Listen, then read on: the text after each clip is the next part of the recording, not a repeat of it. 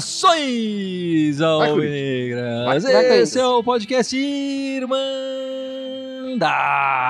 Corintiana número 304304. Eu tô aqui com a Ana, com o Gibson e com o Dudu numa semana infeliz do Corinthians, né, Dudu? É uma pena, né? A gente sabia que era uma semana bem complicada para nós, mas acho que todo mundo pelo menos estava esperando bom, boas partidas, né? elas vieram de certa forma, mas os resultados não ajudaram e aí gera um monte de polêmica que a gente vai falar daqui a pouquinho mais sobre isso.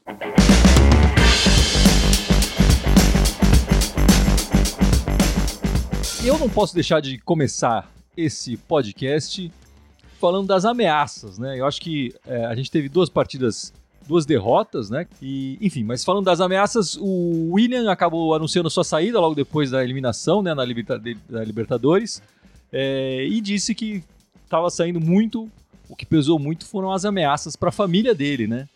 É, que a gente acompanhou aqui, até falou bastante disso na Irmandade. E no jogo de ontem, é, depois do jogo da derrota contra o Sem Mundial, o Fagner também, o filho do Fagner, na verdade, né, sofreu é, é, mais ameaças ainda, né? O, enfim, o filho do Fagner é uma figura conhecida no, no, no, nos bastidores do Corinthians, né? até por jogar na base do Corinthians.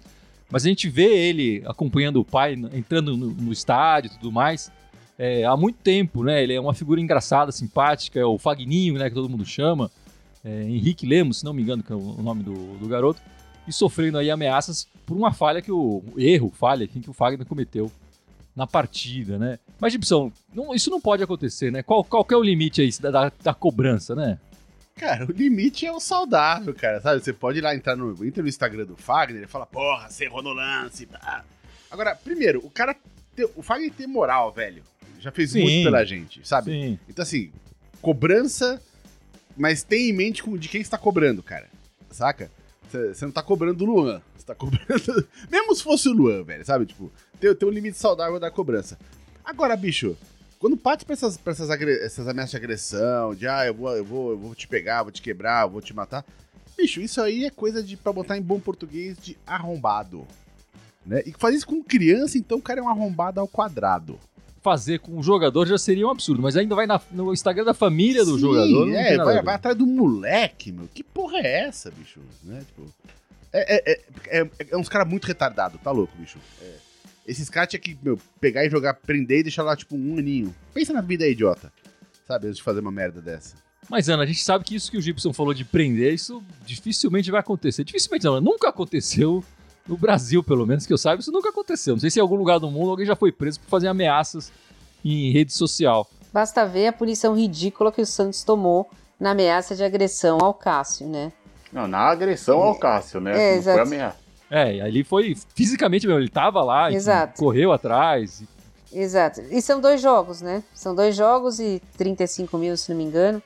Na Mas... Copa do Brasil, né? Os jogos. Isso, ainda. É, isso. É. Que ele tá eliminado, então vai ser só no, no do ano que vem, enfim. Ou sei lá quando ele vai participar de novo.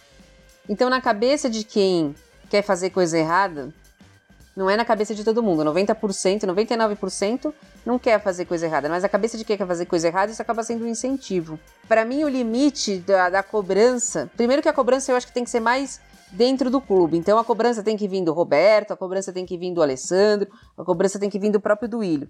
E para mim, o limite da cobrança é aquilo que aconteceu ontem na saída. Sim. A hora que passa um ano. Porque assim, a hora que perde, tudo bem, eu concordo com vocês, houve uma falha, falha ou erro, como vocês queiram falar do Fagner. Mas ele foi o único que falhou no lance? Não. Então, assim, quando ganha, ganha todo mundo. Quando perde, perde todo mundo. Então, a cobrança na porta do estádio, que eu saiba, não houve nenhum, nenhum tipo de violência, foi só uma cobrança verbal, falando que eles têm que ganhar quarta-feira. Para mim, esse é o limite da cobrança. É você ir na porta e lá cobrar os jogadores. Mas sem, sem. Não é pegar no carro de ninguém, não é pegar um para Cristo.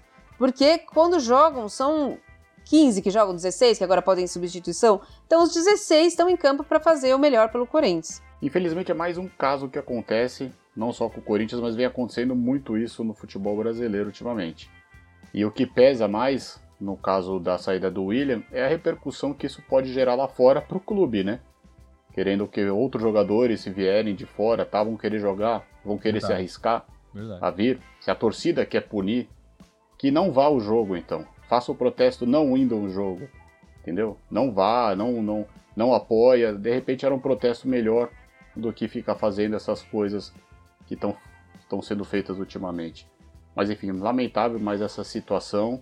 Torcer para que dê tudo certo quarta-feira, né? Porque dependendo do que acontecer quarta-feira, nós vamos estar vendo isso, vamos, vamos estar falando isso de novo na quarta-feira. É, é, como disse o Dudu, tipo assim, cara, não vai es- não vai no jogo, faz até melhor, vai ficar na porta do estádio, velho. Ficar berrando lá fora. Sabe? É, é- é é mais contundente do que até não ir, não entrar. Não compra ingresso, fica lá fora. Fica em volta do estádio, velho. Entoando, cântico. lá. Aí isso é protesto, né? Agora ameaçar a criança, cara, isso é. Pelo amor de Deus. E, enfim, o Dudu levantou isso, né? Não é o único caso no futebol. O futebol brasileiro já passou por isso em outros momentos, né? Tem, o- foi no Bahia, né? Que jogaram bomba no, no ônibus, feriu o Danilo Fernandes.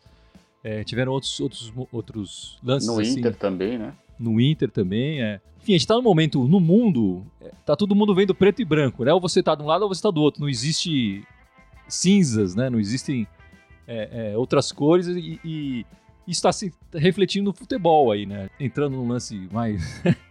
Eu acho que é a vitória do. Vitória do terrorismo, né? Que começou, talvez, teve lance lá co- com as torres gêmeas em Nova York, tô indo longe. Mas que começou ali e que mostrou um caminho, que as pessoas, ah, então vamos, ah, o negócio agora é partir pro terrorismo. E tá todo mundo partindo meio que pro terrorismo, achando que isso vai, vai levar a algum lugar. A gente só tá vendo as pessoas cada vez mais distantes uma das outras e todo mundo, enfim, se separando e vendo política e futebol como algo definitivo, assim. E, e- e não é isso, né? E não é isso. Não é isso. Todo mundo sem tolerância, né? Ninguém mais tem Exatamente, tolerância. exatamente. Mas eu queria passar pro Dudu para fazer uma análise, Dudu, da nossa participação na Libertadores esse ano, né? Foram 10 jogos, duas vitórias apenas, cinco empates, três derrotas. Marcamos cinco gols e sofremos seis, mas chegamos nas quartas de final. É, conforme a gente conversou no começo do, da- do ano, a gente fez uma projeção aqui do que a gente imaginaria onde o Corinthians podia chegar. Com o time que nós tínhamos, todo mundo aqui cravou pelo menos quartas de final ou semifinal, até pra gente sair um pouco da barreira das oitavas. Sorteio não foi muito grato conosco, né? Na minha opinião, a gente pegou o grupo mais difícil da Libertadores. Começamos mal, mas o time foi se encontrando. Eu acho que o que pesou um pouco foi a falta de gols, né? Principalmente do, das principais contratações nossas. Mas eu não vi uma participação, eu não vi uma. A participação acabou não sendo tão ruim quanto a gente imaginou. Mas porque a gente fazia um tempo que não conseguia chegar nas quartas. Assim, é uma pena que eu falei, a gente não fez os gols, não tivemos protagonistas na Libertadores. Acabamos não sendo um protagonista, apesar de chegar nas quartas. Mas eu não vi ela como tão ruim assim.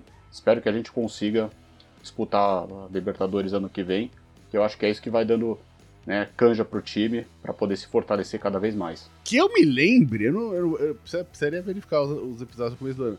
Eu acho que eu fui mais pessimista. Eu acho que eu não achava que a gente ia chegar em quarta de final nem semifinal, não. Dada a lembrança do começo do ano, a gente foi longe até agora. Quarta de final da Libertadores, como o Dudu falou, a gente pegou um grupo casca, né?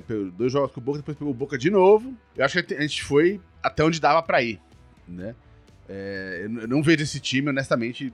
Ah, se jogasse melhor esse jogo, poderia ter classificado e a semifinal. Não, cara, não acho. A gente foi até onde deu pra ir. A gente tem um problema claro de marcar gols, faz tempo isso. Né? Não é de agora, não é desse ano, isso vem de antes. Então a gente tem esse problema de marcar pouco gol. A gente entrou na Libertadores sabendo isso, né? E foi o que aconteceu. A gente marcou quantos gols? Quatro na Libertadores? Cinco? Sim. É, É, então. quatro, né? Um foi contra. É, então. um, um deram pra gente primeiro. Vai, cinco, vai, vamos ser generosos. E nenhum Né? de atacante, né, Dudu? Foram Nenhum. o Maicon duas vezes, o Du, Queiroz e o Adson. e o Adson. Sim, né? É, e, e- se for ver as partidas, a gente fez várias partidas ruins. A primeira partida lá, no, lá, lá na, na altitude lá foi nojenta na Libertadores. Sim, sim. né? Foi horrível. Então, assim, eu, eu acho que o time deu o que tinha que dar pra esse ano. Assim, não, não vejo indo muito mais do que isso, né? Agora o lance é tentar, tentar salvar essa classificação aí na, na Copa do Brasil. Que se conseguir salvar, eu já acho que vai ser lucro pro ano. Tem que entender que a gente vem de uma sequência de 2018 pra cá sinistra, né? E a gente vinha caindo ano a ano. Esse foi o primeiro ano que a gente subiu de patamar em relação ao ano anterior. 2019 foi pior, 2018 foi pior que 17, 19 foi pior que 18, 20 foi pior, 21 foi pior E esse ano foi o ano que a gente deu uma melhorada. O que interessa agora pra mim é, é, eu acho que o grande lance agora é tentar pegar uma vaga direta pra Libertadores pro ano que vem. Essa é a jogada. Então, a Libertadores eu acho que a gente chegou ao limite de que a gente podia chegar, dado o chaveamento que nos foi é, conseguido durante a própria Libertadores, porque o desempenho foi pífio. Você pegar um time como o Corinthians, que tem uma folha de pagamento imensa, pode ser desestruturado, pode não ter goleador, mas não conseguir ganhar do Always Red nenhuma vez, é um absurdo. Então, assim, o Corinthians teve um resultado no limite que ele que a gente acha que conseguiria chegar. Eu, eu conseguiria ver ele no máximo numa semifinal, dependendo do chaveamento. Não acho que não vejo o Corinthians com esse time na final da Libertadores. Mas o desempenho foi horroroso, foi pífio. Esse, esse é a minha, minha opinião para a Libertadores. Para a Copa do Brasil, a minha opinião já é completamente diferente, porque foi um chaveamento que nos beneficiou e muito.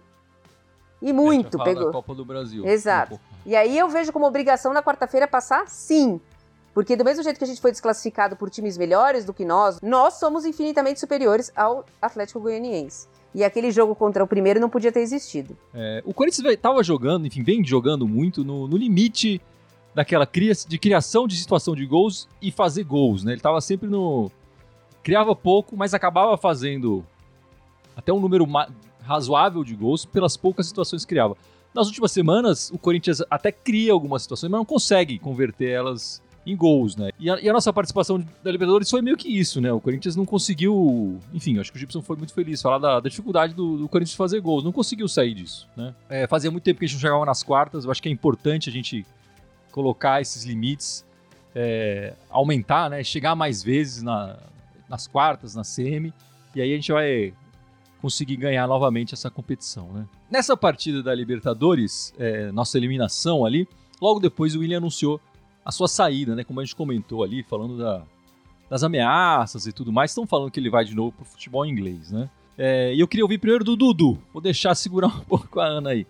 É, ô Dudu, o que, que você achou desse quase um ano aí que o, que o William ficou no, no Corinthians? Essa volta rapidinha dele aí. Olha, eu vou tentar não ser muito longo, né? Assim, eu gosto. Eu acho que depois do Ronaldo Fenômeno, a maior contratação do Corinthians tinha sido o William. Por toda a história dele, por tudo que ele sempre jogou no, nos outros times. E acho que criou uma expectativa muito grande, não só para mim, como para todo mundo. Só que realmente ele não, não se adaptou. Acho que não se adaptou. Ele jogou com o Silvinho e com o Vitor Pereira. Mas ele não conseguiu se adaptar ou ao futebol, ou ao jeito que se joga o futebol, ou aos esquemas que foram dados para ele.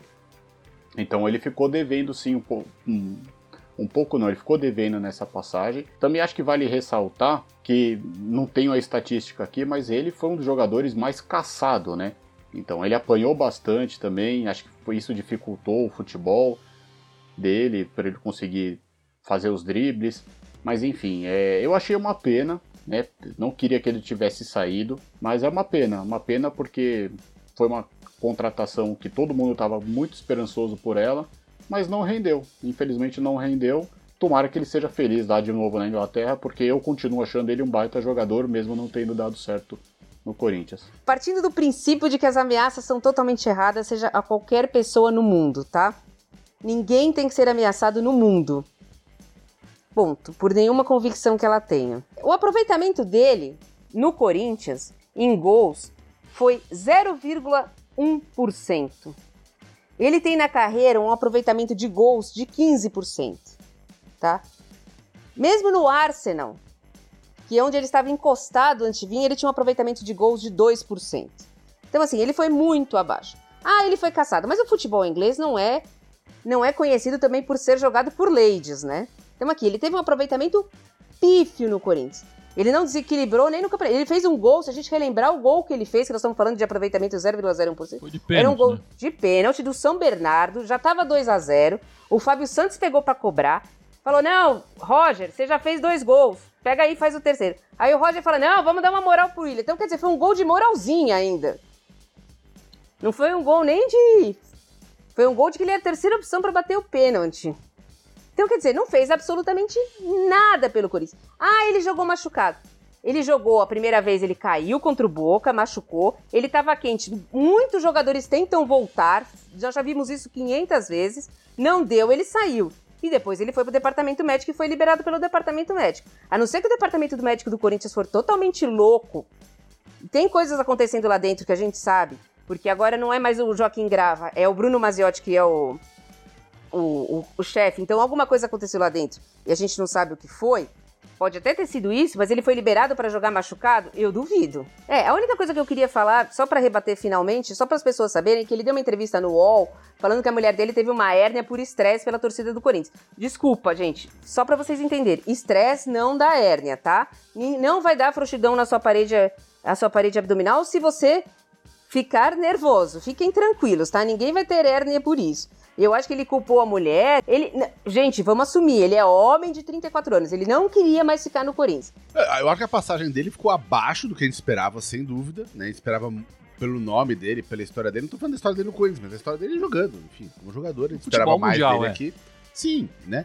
Ele veio, assim, tem que botar no, no, no contexto. Ele veio na, na, naquela leva de jogadores que, que a gente aproveitou a, a ocasião, né? Porque a gente está há tempos sem dinheiro para contratar. Ele veio porque veio de graça, aquela coisa. Né? A gente não teve que pagar para trazer ele. Mas eu acho que ele ficou abaixo. Realmente, a gente esperava mais do William.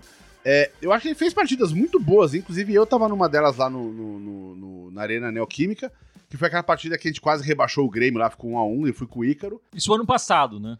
Foi, então, no final do ano passado, sim. É. Né? Foi a última vez que, que, eu, que eu vi o William ao vivo. E ele ocupava o setor inteiro, assim, driblava todo mundo. Aí, óbvio, chegava alguém, dava uma cacetada, ele arrebentava ele pra parar a jogada. Mas tem partidas muito boas. A gente várias vezes elegeu ele aqui melhor em campo, né? Mas eu acho que essas questões extra-campo atrapalharam ele. Né? É, eu acho que nem tanto ele, cara. O, o que eu queria dizer é seguinte: eu acho. A, a, minha impressão é que a pressão pra ele sair veio muito mais dela, enfim, da família, do que dele. Então eu acho que ele, assim. E, e aí rolou esse fato dele tá machucado, e daí ele volta, mas não tá bom. E aí, ao mesmo tempo, rola essas ameaças, e aí lá vai sair.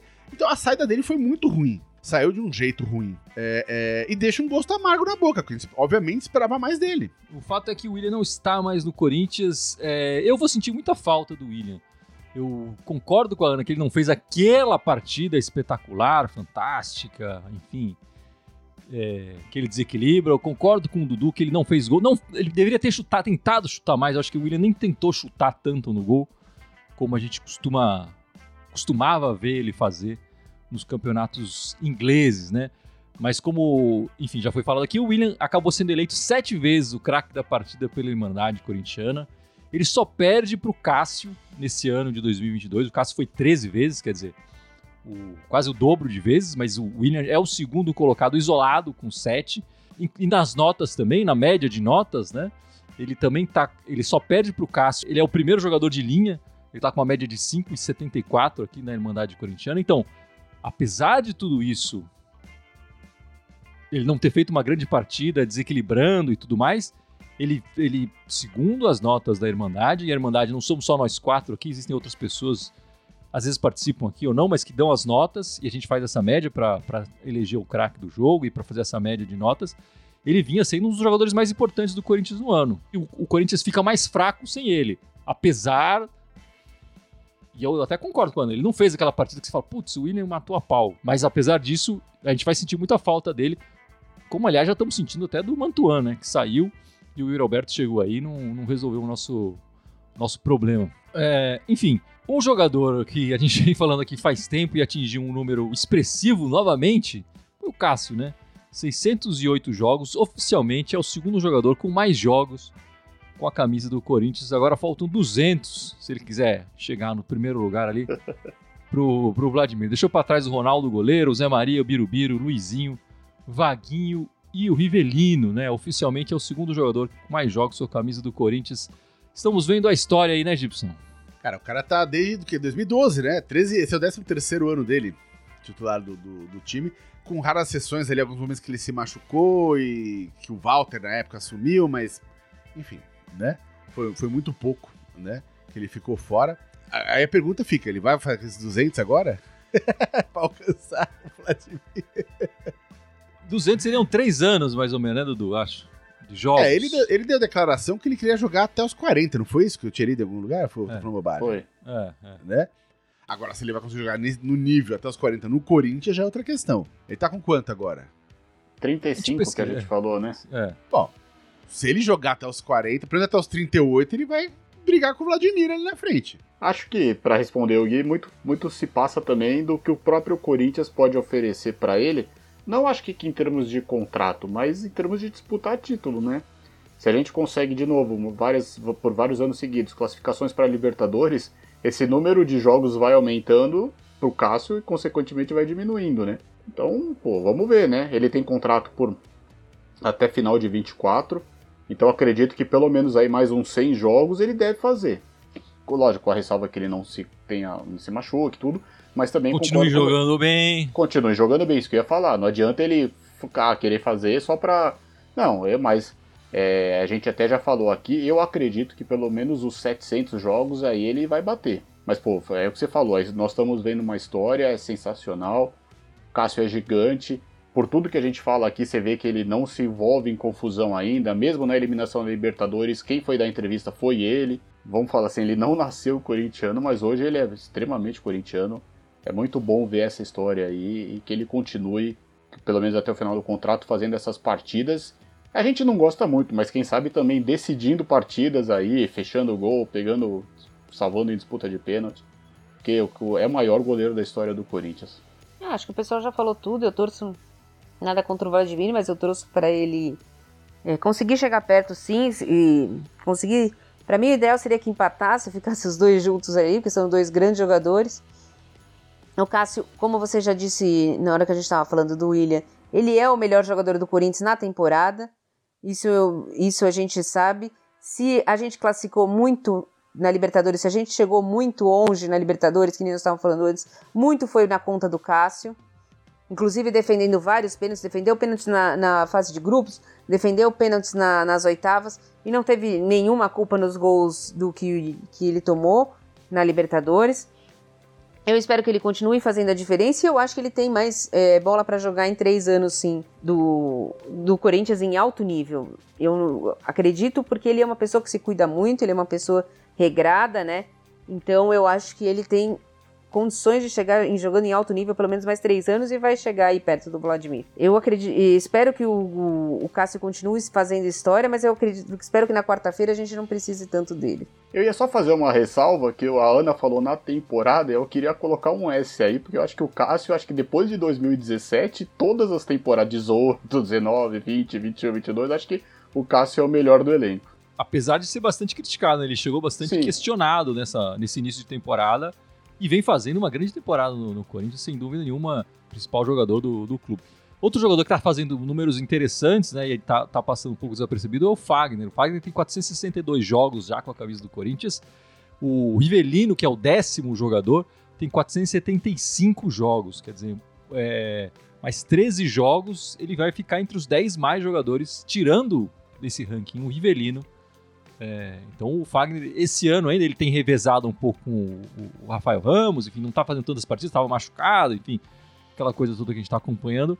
Mas é possível que esse ano ainda o Fagner esteja entre os 10 primeiros que mais vestiram a camisa do, do Corinthians aí. É, vamos lá, na quarta-feira a gente tem um desafio enorme para classificar na, na Copa do Brasil, né? O Atlético Goianiense, 9h30 da noite, na Neoquímica Arena. Com o mando nosso, jogamos sete vezes contra este adversário. Temos apenas uma vitória, dois empates, quatro derrotas. A vitória foi em 2011, foi um 3 a 0 sonoro 3 a 0 placar que classificaria o Corinthians direto. É, na quarta-feira, os gols foram marcados pelo Castan, William Bigode e Alex. No Pacaembu, Na- né? No Pacaembu, exatamente. Porque na Neoquímica Arena o Corinthians nunca marcou gol no Atlético Goianiense. Como é que você vê essa partida, Ana? O problema é que eles mesmos criaram, eles mesmos têm que resolver. Obrigação de ganhar e classificar Eles quarta-feira. mesmo. Comissão técnica e do jogadores. Comissão técnica e jogadores, todos. Não, tem, não tira ninguém, porque são todos, quando ganha, ganha todo mundo, quando perde, perde todo mundo. Eles mesmos criaram o problema, eles resolvam quarta-feira. E você acha que eles conseguem resolver? Eu acho que tem que resolver. Eu só espero que dessa vez, não criticando a partida que foi contra o Flamengo, mas eu acho que aí os medalhões, esses caras que foram contratados, deem a cara à tapa. Ou seja, então eu acredito, eu espero que nada contra o Bruno Mendes, mas espero que jogue o Gil. Por quê? Porque é veterano, sabe? Sabe o que está fazendo, vai ter que, é, pode ser cobrado, pode ser decisivo numa jogada aérea. Renato Augusto comece jogando. Senhor Juliano, que botou a cara primeiro para bater, precisa jogar, precisa render mais. Espero que o Roger Guedes assuma essa responsabilidade também. E o Yuri Alberto, mesmo que acabou de chegar, precisa botar. Precisa começar a finalizar. Não importa se da onde vai estar, mas precisa começar a finalizar, fazer o gol que a gente espera. Acho que isso que o Corinthians, que nós aqui, os torcedores, vamos esperar. E que dê, se entregue em campo, que dê em raça, que se, seja o Mantuan, né? Se espelhem em Mantuan, se espelhem em Romero, se espelhem em Jorge Henrique e finalizem, finalizem. Eu, a gente falou pouco agora do jogo, mas que também jogue, um, coloque os jogadores que chutem. Espero que o Fausto Vera jogue, chute, finalize, Renato Augusto chute e sem mimimi. Todo mundo vai ter que ter, e que tenha tal a força mental que todo mundo tem a cabeça, saiba porque ainda dá tempo de virar. Vai ser difícil, mas assim, temos a obrigação de eliminar o Atlético Goianiense. Olha, eu acho que dá pra fazer o resultado, nem que seja os dois gols para levar para pênalti, dá para fazer. É, mas como a gente sabe que o Corinthians faz pouco gol, o ideal, no mundo ideal, seria tentar fazer um logo no começo, nos primeiros 20, 25 minutos, para tentar botar um pouquinho de pressão em cima do Atlético Goianiense. Eles não jogarem muito folgado. A gente não vai conseguir fazer. É difícil fazer o que a gente fez com o Atlético Mineiro, meter dois gols lá no final da partida. Vai ser raro, né?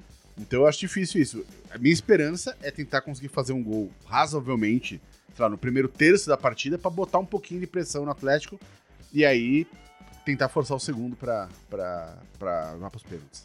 É, vamos esperar aí. O Corinthians está com uma dificuldade enorme de fazer gols. Vamos torcer para abrir a porteira aí na quarta-feira e depois no domingão, seis da tarde, a gente vai jogar lá no Castelão contra o Fortaleza. Né? No, ano, no ano passado a gente perdeu lá de 1 a 0 mas a gente, como visitante, tem um retrospecto bom lá.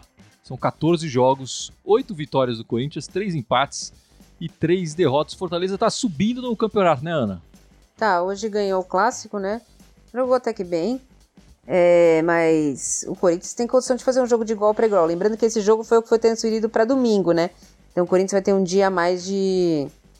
Porque eles jogam pra quinta, né? É, pra se recuperar. Eles jogam quinta na Copa do Brasil. Exato. Então, assim, eles vêm de, uma, vêm de um resultado. De, vão vir de um jogo a, a, menos tempo, né? Mas isso não significou nada no sábado, né? É, mas eu acredito que o Corinthians tem tudo para fazer um jogo bom lá na, em Fortaleza também. O resultado pode vir, pode não vir, mas é, tem que jogar de igual para igual contra o Fortaleza. Olha, é aquilo que a gente fala, né? Começamos a deixar alguns pontos em casa para adversários diretos, tem que começar a buscar fora de casa. Então tem que tem, vai ter que ganhar o jogo do Fortaleza. Não vai ser fácil ultimamente, né? Até porque o gramado lá, todo mundo tá reclamando, o gramado não tá bom lá, né? Tá bem irregular. Mas enfim, é, tem que vai ter que ganhar o jogo, independente do que aconteça quarta-feira. Não dá para deixar essa distância de pontos no brasileiro abrir mais, enfim. Mas espero que a gente consiga, consiga ganhar aí os três pontos, com, se possível, com tranquilidade, né? Chega de pouco de sofrimento para nós. Se tiver sofrimento, que tem um pouquinho na quarta. Domingo, espero que seja mais tranquilo. Tá embolou, a gente vacilou e os caras chegaram junto ali. Né? Um empate uma derrota ali, os caras colaram a gente. É, então, o importante agora seria tentar descolar um pouquinho o segundo lugar de novo ali, para ficar um pouco mais tranquilo, né? É, na busca da vaga direta para Libertadores, porque eu acho que o campeonato tá muito difícil. Enfim, não, não, não vou adorar a pílula aqui. Mas eu acho que é um jogo para ir pra cima. Esse jogo Fortaleza tem que tentar ganhar, cara. Não é, um, não é um time que assusta. Ele tá no momento melhor no campeonato. Ele tá num momento muito ruim, tava lá embaixo da tabela. Mas nas últimas quatro partidas foi um empate, agora três vitórias na sequência. Então eles estão dentro das limitações do time deles numa ascensão. E o que me preocupa mais pro jogo contra o Fortaleza, na verdade, vai ser como que vai estar a cabeça do time, como vai estar o espírito do time, dependendo do que acontecer na quarta-feira. Acho que isso pode influenciar mais o jogo de, de, do, do, fim de semana do que o adversário em si. É, e Ana, as meninas jogaram essa semana, né? Jogaram bem. Sim, hoje tivemos um jogo contra o Real Brasília, que foi ali pelas quartas de final do Campeonato Brasileiro. Foi um jogo fora. Foi um jogo tranquilo pro Corinthians. O Corinthians fez 2 a 0 praticamente liquidou o, a, essa quarta de final, né? O Corinthians até anunciou que o próximo jogo vai ser contra o Real Brasília na Neoquímica Arena, às 11 da manhã. Então, quem quiser no próximo domingo ir lá assistir as meninas, vai ser na Neoquímica. E essa semana também começou o Campeonato, Brasile... o Campeonato Paulista. O Corinthians começou ganhando de 4 a 1 do São Bernardo, se não me engano. E esse essa semana vai pegar a Portuguesa a portuguesa mesmo, não é a portuguesa santista, é a portuguesa paulista Nem mesmo. carioca. Nem a carioca, é a portuguesa paulistana mesmo. E vai, mas aí você vai ser na Fazendinha, vai ser no meio de semana, às três da tarde. Mas legal que colocaram o jogo eliminatório na Neoquímica Arena também. Você sabe como é que vai ser o esquema de ingresso? Ainda não saiu, porque eles tinham saído primeiro que ia ser na Fazendinha e depois, hoje que o Corinthians mudou para Neoquímica Arena. Então, durante essa semana vai sair esquema de ingresso. E lembrando que se o Corinthians passar, é, que eu acredito que vai passar pelo Real Brasília, porque já ganhou de 2 a 0 fora, vai pegar o time de verde na semifinal.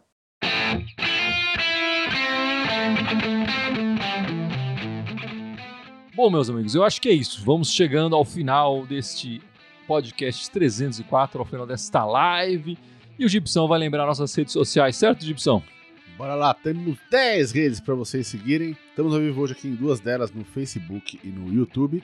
Temos também o Twitter, o Instagram, SoundCloud, iTunes, iTunes, Deezer, Spotify, é, TikTok e Telegram. Todas elas Irmandade Corintiana com TH, só no Twitter que é Irmandade Timão.